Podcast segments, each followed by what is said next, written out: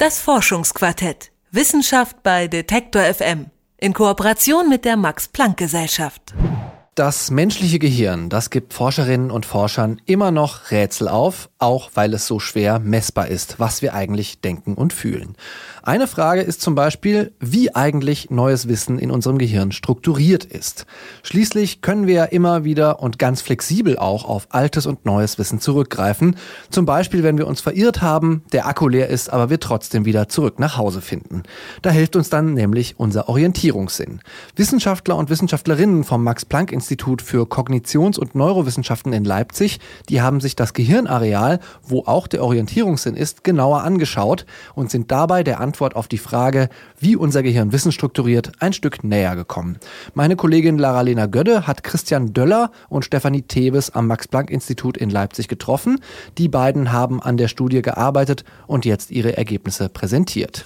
Lara-Lena, was hat der Orientierungssinn genau mit der Struktur von Wissen zu tun?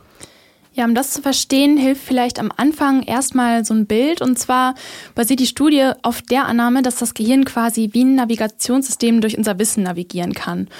Und dieses Navigationssystem im Gehirn ist halt logischerweise vielleicht auch da, wo unser Orientierungssinn ist. Und da werden dann nicht nur geografische Daten verarbeitet, also wie komme ich jetzt zum Beispiel ohne mein Handy nach Hause, sondern auch Erfahrungen aller Art ähm, aus denen wir dann lernen und neues Wissen generieren. Und für dieses Navigationssystem und den Raum, durch den es dann navigiert quasi, interessiert sich eben das Forscherteam am Max-Planck-Institut. Wenn man es ein bisschen übertragen äh, beschreibt, wir können nachvollziehen, wie Probanden durch diesen durch diesen konzeptionellen Raum navigieren mit dieser einen Hirnregion, weil wir dort die Fluktuation, die Abweichung der Aktivität messen. Wie hat man denn dieses Navigationssystem oder diese Aktivität, von der Christian Döller da spricht, sichtbar gemacht? Man kann ja schlecht äh, Kopf aufschrauben, am lebenden Menschen äh, reingucken und sowieso ist es relativ begrenzt, was wir da messen können an Hirnströmen und so. Ja, das stimmt, weil was da letztendlich inhaltlich abgeht, wie du ja schon gesagt hast, das kann man natürlich mit den bisherigen Methoden nicht wirklich herausfinden. Man kann aber zum Beispiel mit einem MRT-Scanner, also mit der Magnetresonanztomographie, die Orte im Gehirn sichtbar machen, die gerade aktiv sind, weil die einfach besonders gut durchblutet sind, wenn da gerade eine neuronale Aktivität stattfindet. Und wie genau ist die Studie dann abgelaufen, außer dass man da nach Gehirnaktivität scannt und schaut, da und da ist es besonders gut durchblutet? Also vor dem MRT-Scan haben die Probandinnen und Probanden über zwei Tage hinweg erstmal ein neues Konzept gelernt, und zwar unbekannte abstrakte Symbole in zwei Kategorien einzuordnen. Und die Hypothese war ja ursprünglich, das Gehirn navigiert durch unser Wissen. Das heißt, irgendwie muss das Wissen in einem mehrdimensionalen mentalen Raum organisiert sein. Also wie so eine Landkarte zum Beispiel oder wie ein Koordinatensystem. Und ohne dass die Probanden das vorher wussten, ließen sich diese Symbole anhand von zwei Merkmalen einordnen. Und das waren dann zum Beispiel Größe und Transparenz. Und was das Gehirn jetzt automatisch macht, ist, dass es das Symbol innerhalb von einem mentalen Raum positioniert, wie in einem Koordinatensystem, wo dann an der einen Achse zum Beispiel steht Transparenz und an der anderen Größe. Und das ist jetzt natürlich ziemlich vereinfacht und selbstverständlich hat dieser Raum noch viele andere Dimensionen und nicht nur zwei, weil unsere Wissensinhalte, die wir lernen, haben ja natürlich auch nicht nur zwei Merkmale, sondern ganz, ganz viele Dimensionen. Hm. Und die Vermutung, dass das Wissen also quasi räumlich organisiert ist, die konnte man dann mit Hilfe dieses MRT-Scans bestätigen.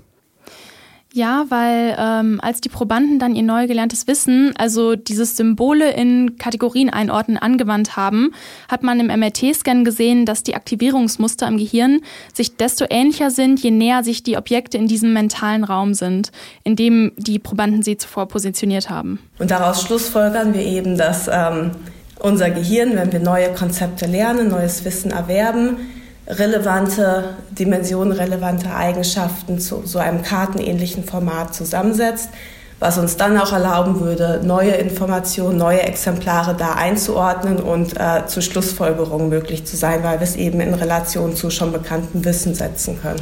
Um jetzt nochmal ein vereinfachtes Beispiel zu geben, in einem Raum oder Koordinatensystem, was, mir, was wir jetzt mal Fahrzeuge nennen können, ähm, und indem die relevanten Merkmalsdimensionen jetzt Motorleistung und Gewicht sind, sind sich zum Beispiel Lkw und Bus natürlich näher als Lkw und Rennwagen.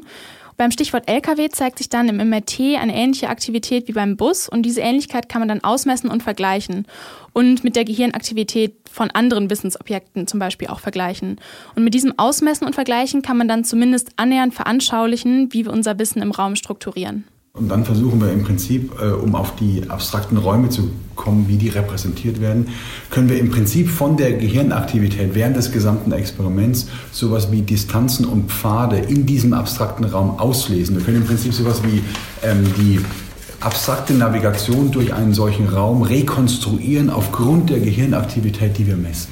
Jetzt reden wir bei solchen menschlichen Eigenschaften ja oft auch von einem evolutionären Vorteil, den uns das irgendwann irgendwie mal gebracht hat.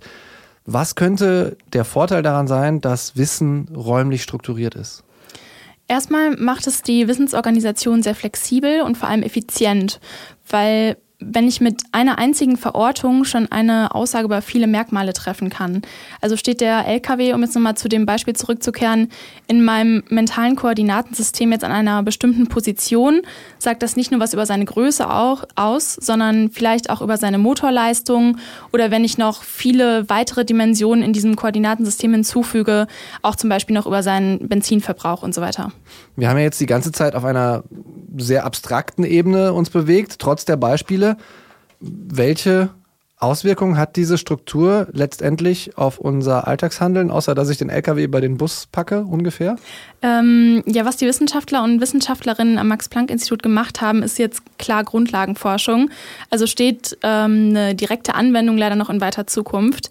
Aber die Ergebnisse können dazu beitragen, dass zentrale Aspekte der menschlichen Intelligenz vielleicht äh, weiter erklärt werden können oder dass wir nachvollziehen können, wie wir Schlussfolgern zum Beispiel. Oder um halt eben das Lernen von neuem Wissen zu verbessern. Was ist natürlich auch hilfreich zu wissen, wie Wissen erworben und im Gehirn organisiert ist, um es vielleicht zu nutzen, um Unterrichtsmethoden für möglichst effizientes Lernen zu optimieren. Aber das ist natürlich weit gegriffen, aber es wäre so die, die Aussicht. Außerdem fand ich das noch ganz interessant, dass man solche Erkenntnisse ja auch dazu nutzen kann, ähm, die KI, also künstliche Intelligenz, vielleicht noch weiter zu verbessern. Einem Forscherteam ist es gelungen zu zeigen, dass unser Wissen in einem mentalen Raum wie auf einer Landkarte sozusagen strukturiert ist. Meine Kollegin Lara-Lena Gödde war am Max-Planck-Institut für Kognitions- und Neurowissenschaften in Leipzig und hat sich dort mit Stefanie Teves und Christian Döller über die Studie unterhalten. Das war das Forschungsquartett für diese Woche und wenn Sie möchten, dann können Sie diesen und viele weitere Forschungsquartett und andere Beiträge nachhören auf Detektor FM oder in der Podcast-App Ihres Vertrauens. Das Forschungsquartett. Wissenschaft bei Detektor FM in Kooperation mit der Max Planck Gesellschaft.